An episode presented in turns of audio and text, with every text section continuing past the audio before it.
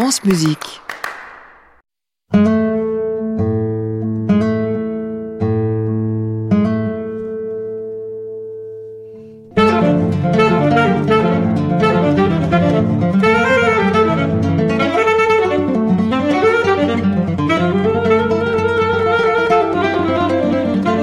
Carrefour des Américains. Une série de Marcel Quillévéré pour les médias francophones publics.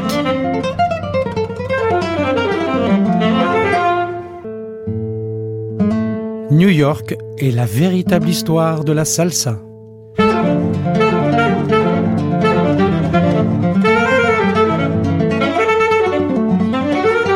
Bonjour et bienvenue dans cette émission de Carrefour des Amériques, une émission plutôt échevelée puisque nous allons virevolter et danser principalement à New York dans les quartiers latinos entre mille neuf cent soixante-cinq et les années mille neuf cent soixante-dix. La musique latina cherche encore sa voix. Les orchestres populaires s'engagent plus fermement dans le son à la source de la musique cubaine. Retour aux racines donc, mais avec un concept musical lié à la prise de conscience politique des communautés latinas de Manhattan. Et sur la côte ouest des États-Unis, c'est le même phénomène. En Californie, en particulier dans les quartiers mexicains chicanos de Los Angeles. En mille neuf cent quarante-trois, avaient eu lieu de grandes émeutes. Les chicanos aimaient affirmer leur identité, ils s'appelaient fièrement les pachucos, comme au Mexique, et ils s'habillaient différemment. Ils s'inspiraient du costume des jazzmen noirs des années trente. Ce costume, ils l'ont appelé « the zoot suit », veste aux épaules rembourrées, cintrée à la taille, pantalon à taille haute et très large. En mille neuf cent soixante-dix-huit est créée à Los Angeles la première comédie musicale chicana qui met en scène la solidarité des Mexicains d'un petit quartier populaire alors qu'un procès met en cause l'un des leurs suite à de nouvelles émeutes. Le titre « Zoot suit ». L'œuvre a un tel succès qu'elle est reprise le vingt-cinq mars mille neuf cent soixante-dix-neuf au théâtre Winter Garden de Broadway.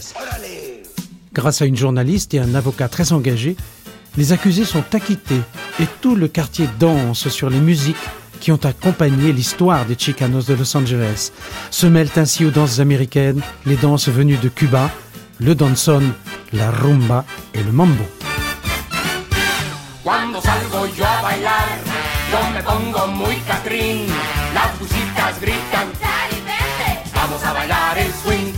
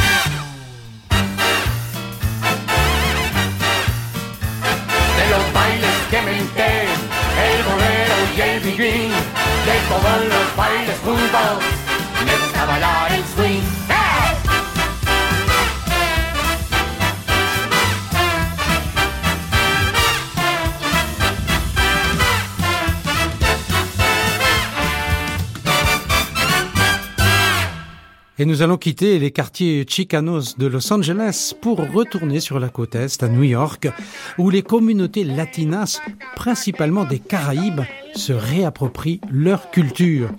C'est dans le Spanish Harlem à l'Est et dans le West Side vers la neuvième et la dixième avenue, ou encore à Brooklyn, que naît à la fin des années soixante et au début des années soixante-dix ce que les musiciens eux-mêmes ont appelé la salsa.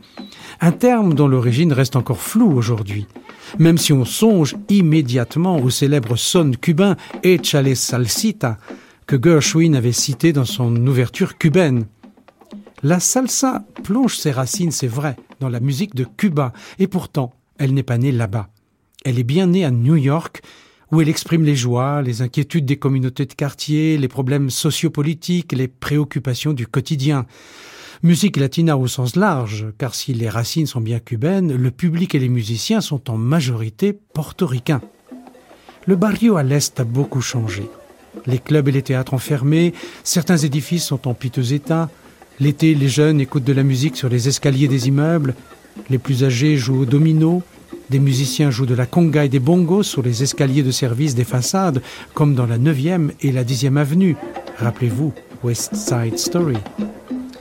Ce n'est pas à Manhattan, mais dans un hôtel de Brooklyn Heights que des musiciens imaginent une autre manière de faire de la Latin Soul en la mêlant au son montuno, cubain ou portoricain, ce qui va nous mener tout droit à la salsa. C'est le cas de los hermanos Lebron, the brothers Lebron, qui utilisent même l'onomatopée traditionnelle qui rythmait autrefois les chants portoricains ou cubains dans les campagnes, le fameux « Lale Lolai ».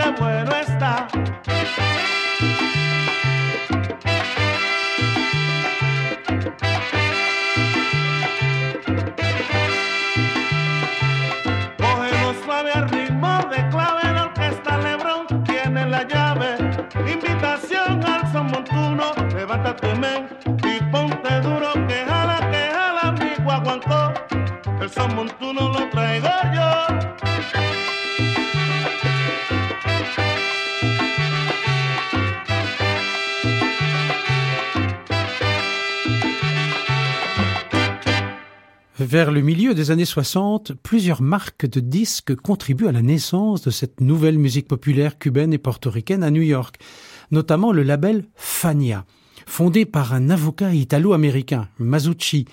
En dix-neuf cent soixante-cinq, il organise des jam sessions dans un club du Village dans le sud de Manhattan.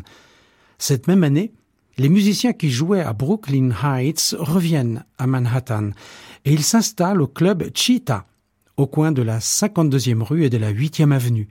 Le Cheetah devient le nouveau foyer de la salsa. Et Masucci filme un concert-événement où sont réunis les plus grands musiciens du genre sous le nom de Fania All Stars. Il inclut ce concert dans un long métrage intitulé Our Latin Thing, La Cosa Nuestra, où il insère de nombreuses scènes tournées dans les rues du barrio et du West Side. C'est alors que le portoricain Eddie Palmieri devient peu à peu le chef de file de la salsa. En dix-neuf cent soixante et onze, il exalte Puerto Rico en revenant aux sources hispaniques et aux danzón venus de Cuba avec la même rigueur que les bandas, les harmonies municipales, dans les kiosques des villes et des villages.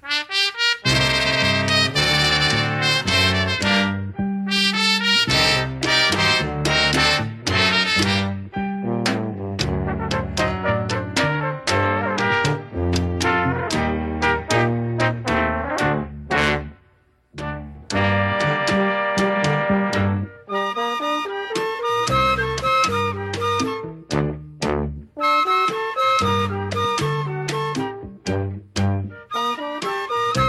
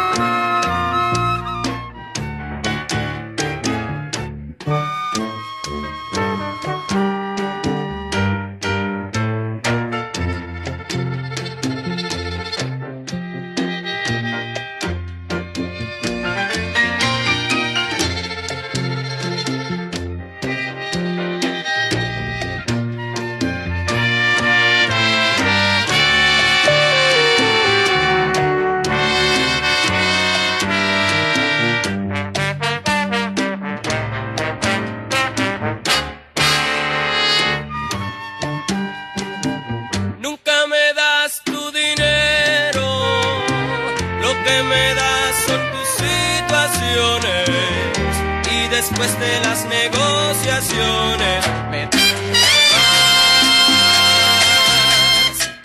Nunca te doy mi almohada, lo que te doy son invitaciones y después de las celebraciones me das.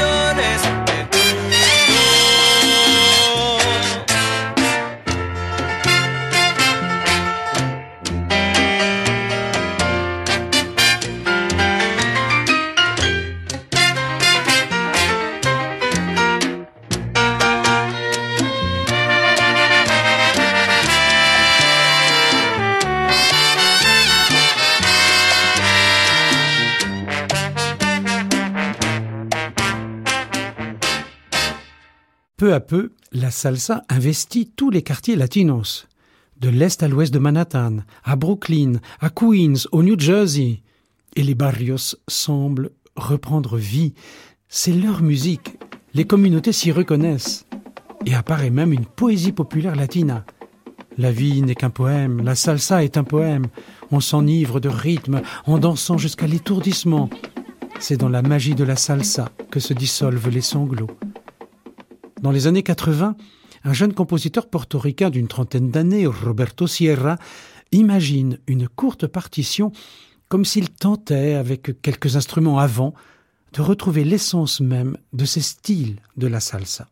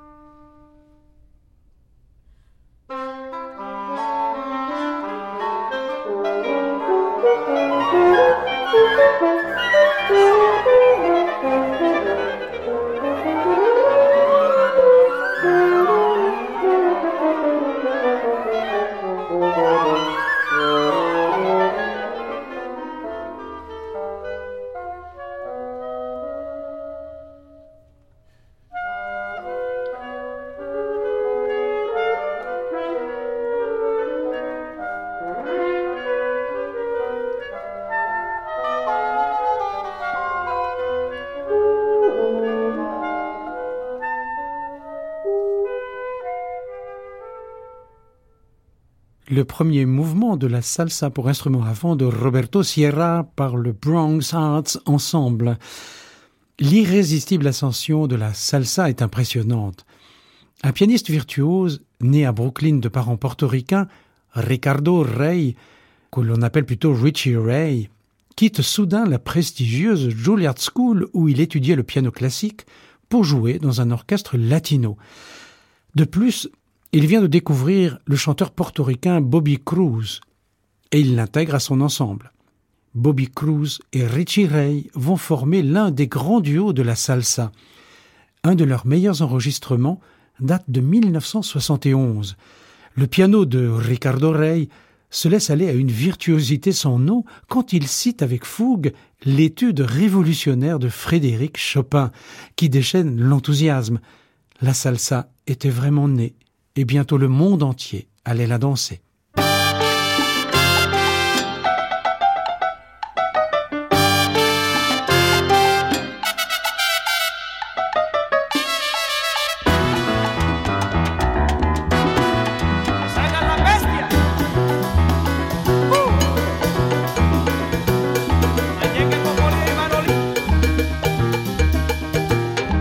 que decías que ya no servía, oye tú que decías que ya no salía. Ahora mismo mi amigo yo te vengo a saludar. Escucha, escucha. Oye sonar las trompetas, oye los cueros sonar.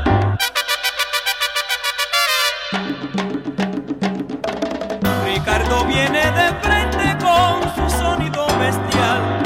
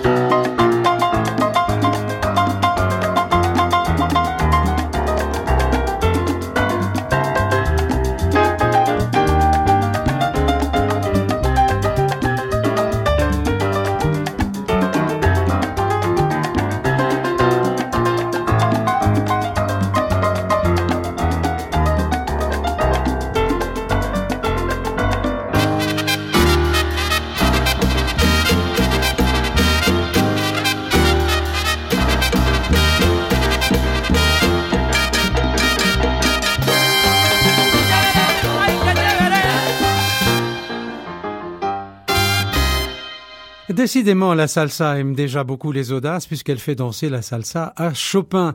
Et à propos de Chopin, où en est-on des grands compositeurs de musique de concert ? Eh bien, c'est à nouveau le portoricain Roberto Sierra qui s'intéresse à la salsa. C'est le plus grand et le plus populaire des compositeurs portoricains d'aujourd'hui. En deux mille cinq, il compose sa troisième symphonie. Il l'intitule Salsa et il cite les musiques qui ont fondé la salsa populaire, celle de Cuba, de Porto Rico et de Saint-Domingue. Une belle réflexion musicale où le compositeur prend le temps de la contemplation comme un peintre face à un paysage qui l'envoûte peu à peu.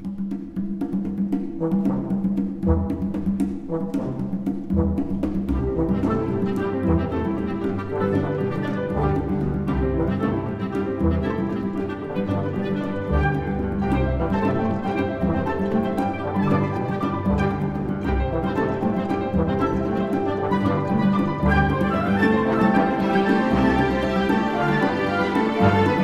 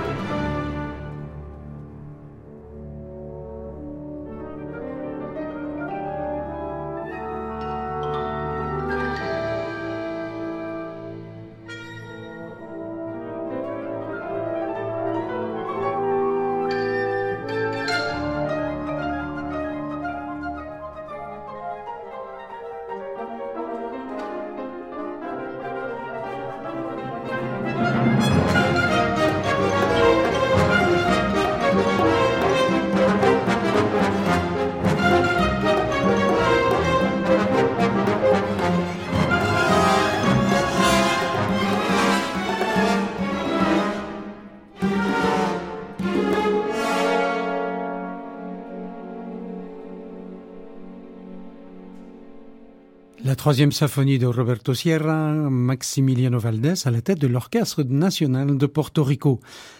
Alors que la salsa est en plein apogée en mille neuf cent soixante-treize, Larry Harlow, un pianiste juif new-yorkais fou de musique latina, attaché lui aussi au label Fania, veut donner la réplique à l'opéra rock des Who, Tommy, créé en mille neuf cent soixante-neuf. Il compose alors une fantaisie lyrique, un opéra salsa comme il l'appelait. Il l'intitule « Homie », le petit homme. Un peu comme dans le livret de Tommy, c'est l'histoire d'un enfant né handicapé aveugle, sourd et muet. Un enfant qui se révèle vite un formidable percussionniste. Il parvient, dit-on, à converser en silence avec Dieu. Ses partisans n'entendent pas un discours autoritaire comme celui de Tommy, au contraire. Homie ne leur enseigne que la charité et le partage. La création a lieu au Carnegie Hall de New York et Celia Cruz est venue de Mexico où elle vivait encore pour interpréter le plus grand rôle. Cuba était enfin représenté avec brio dans de la musique de salsa sur la célèbre scène new-yorkaise. Ce soir-là, Celia Cruz est devenue la reina de la salsa, la reine de la salsa, titre qu'elle gardera toute sa vie. Et son air, à la fin de l'opéra, a été un succès immédiat. Dans le rôle de la grâce divine, Celia Cruz chantait une prière aux forces de l'esprit pour que s'achèvent les guerres, et notamment la guerre du Vietnam qui faisait rage ces années-là.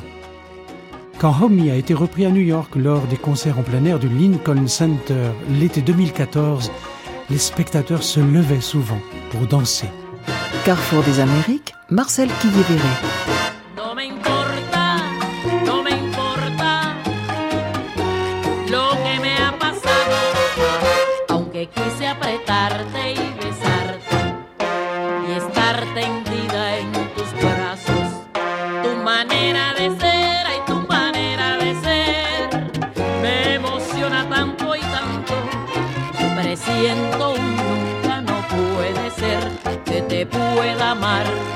Todo mi querer, oh mío, mío, como tú no hay otro igual, y en mi alma vivirás, como todo una quimera, lo pude lograr, tan siquiera lo pude lograr, y siempre te de recordar, hasta el día que yo muera.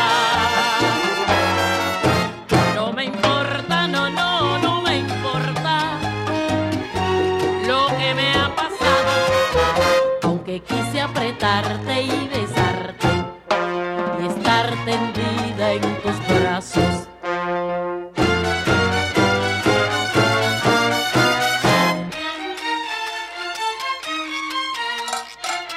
Oh mí, yo soy tu gracia divina.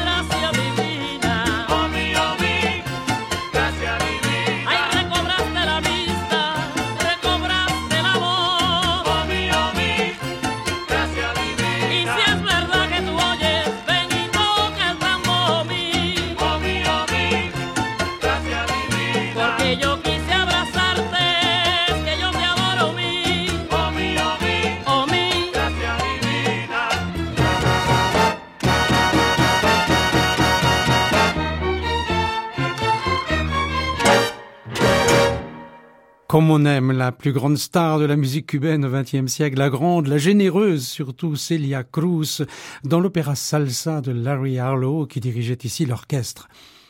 La salsa, disait souvent Celia Cruz, mais elle est au fond de nous tous, et depuis plus longtemps qu'on ne croit, car elle n'est pas née du jour au lendemain. Celia Cruz est ici interviewée en dix-neuf cent quatre-vingt-treize.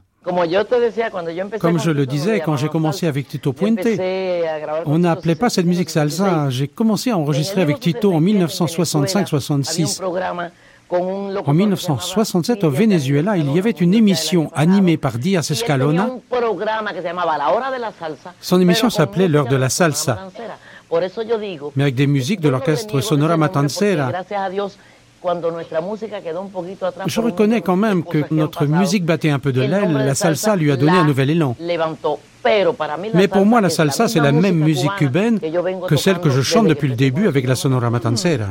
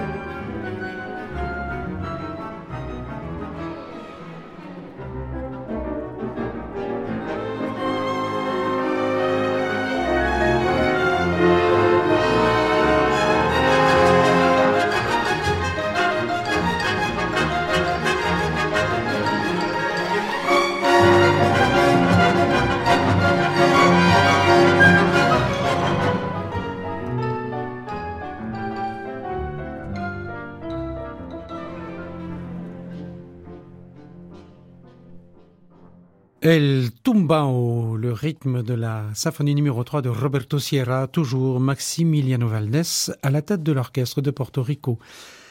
Parmi les grands interprètes de la salsa, il faut mentionner un des pionniers, qui jouait déjà au concert du Cheetah Club, le tromboniste Willie Colón. Né en mille neuf cent cinquante dans le Bronx, il est d'origine portoricaine et il est ce qu'on appelle un vrai New Yorkian. Très jeune, il fonde un orchestre de jazz, et il fait bientôt équipe avec le chanteur portoricain Hector Lavoe. Il compose ses musiques non seulement pour accompagner la danse, mais aussi pour qu'elle soit écoutée dans des théâtres. Il aborde de nombreux thèmes dans les chansons, la vie dans les barrios bien sûr, mais aussi la criminalité, la politique. Au milieu des années soixante-dix, c'est lui qui va célébrer avec le plus de ferveur la ville de New York, vue par un musicien latino. Il mêle à sa musique les bruits de la rue, le métro, et en plus du piano et des vents, il inclut un orchestre à cordes. C'est un poète de la salsa. Il aime la dimension symphonique qu'elle peut avoir. Il composera d'ailleurs lui-même un ballet pour orchestre symphonique à la fin des années soixante-dix. Nueva York, c'est dans tes barrios latinos que j'ai vu pour la première fois les traditions de mes grands-parents. Citadelle magique aux rêves dorés, capitale des désillusions. Je ne sais pas pourquoi tu m'as ensorcelé de la sorte, car où que j'aille, je me souviens toujours de toi, Nueva York.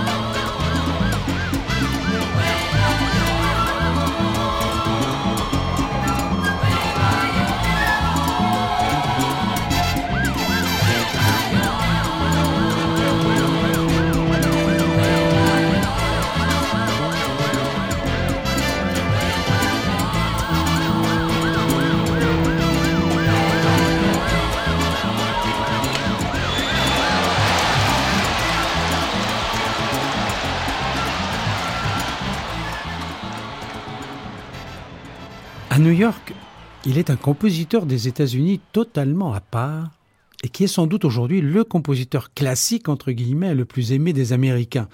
Je veux parler de William Bolcom. Il a toujours aimé jouer et découvrir toutes sortes de musiques, les écouter au coin de la rue tout simplement, et puis commencer à composer. Il forme même avec son épouse un duo de cabaret exceptionnel. En dix-neuf cent soixante-dix-huit, en plein apogée de la salsa à New York, Bolcom, qui a alors quarante ans, compose sa deuxième sonate pour violon et piano. Le dernier mouvement, précise-t-il, est un hommage au violoniste de jazz américain Joe Venuti, qui venait de décéder cette année-là. Un hommage, précise-t-il, qu'il a imaginé comme une salsa à la Venuti, en quelque sorte. On reconnaît là l'humour de William Bolcom.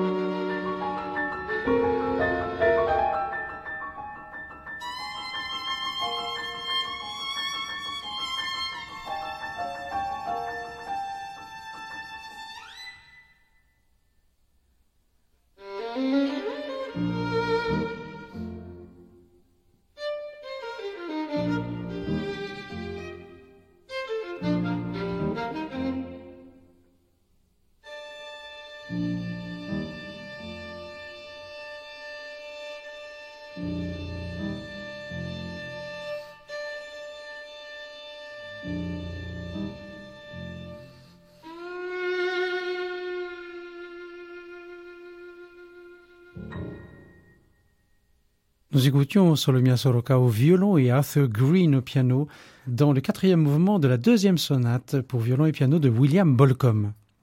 Enfin, la salsa s'est créée peu à peu de nouvelles capitales. La première a été Cali, en Colombie, où se déroule encore aujourd'hui le plus grand festival de salsa au monde. Plus étrange, en dehors des pays hispaniques, c'est en Allemagne et au Japon que l'on danse le plus la salsa aujourd'hui.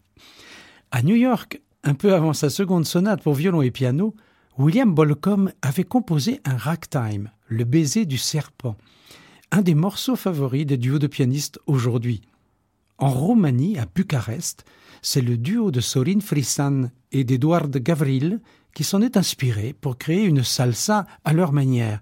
Ils sont formidables d'invention, d'enthousiasme, d'humour et cela fait du bien. Bienvenue donc à la Roumanie et ça commence comme au cinéma.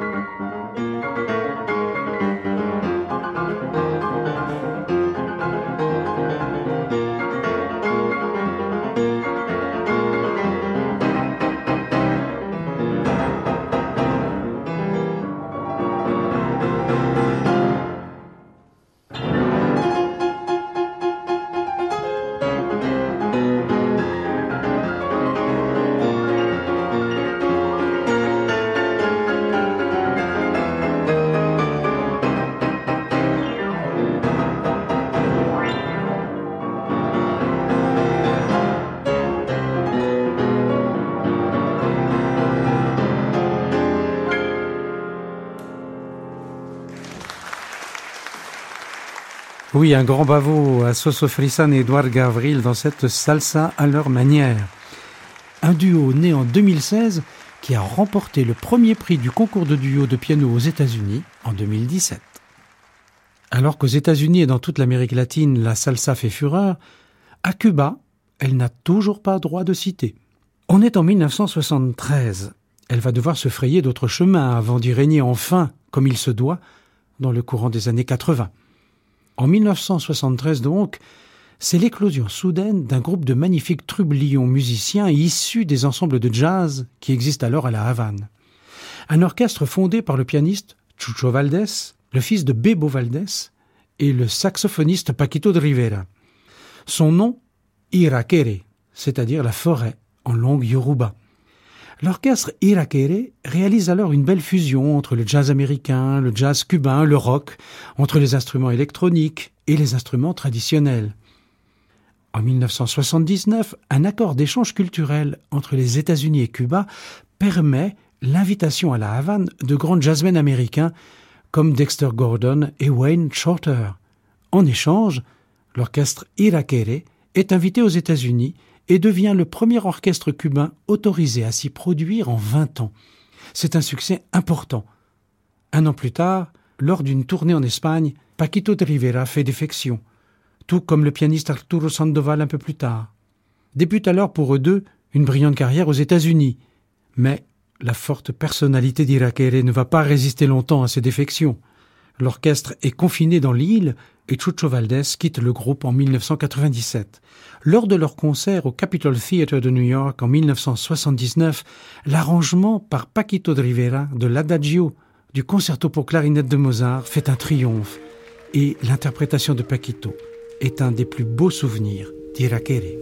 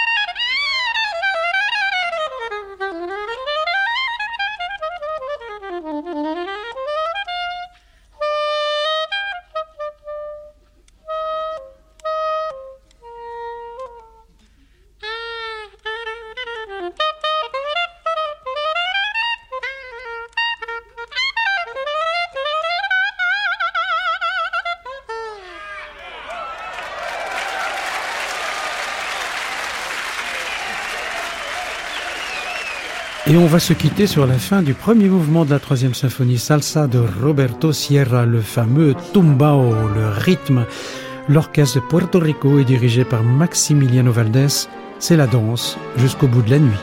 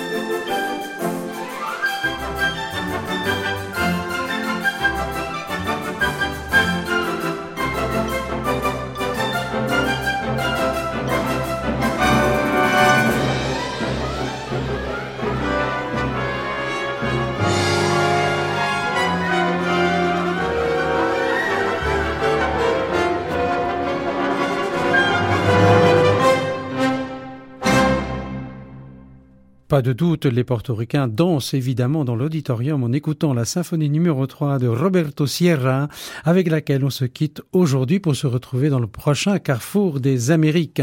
Une émission des médias francophones publics réalisée par Géraldine Prutner et Xavier Lévesque, une émission qu'on peut écouter et réécouter en podcast. À réécouter sur france musique point f r.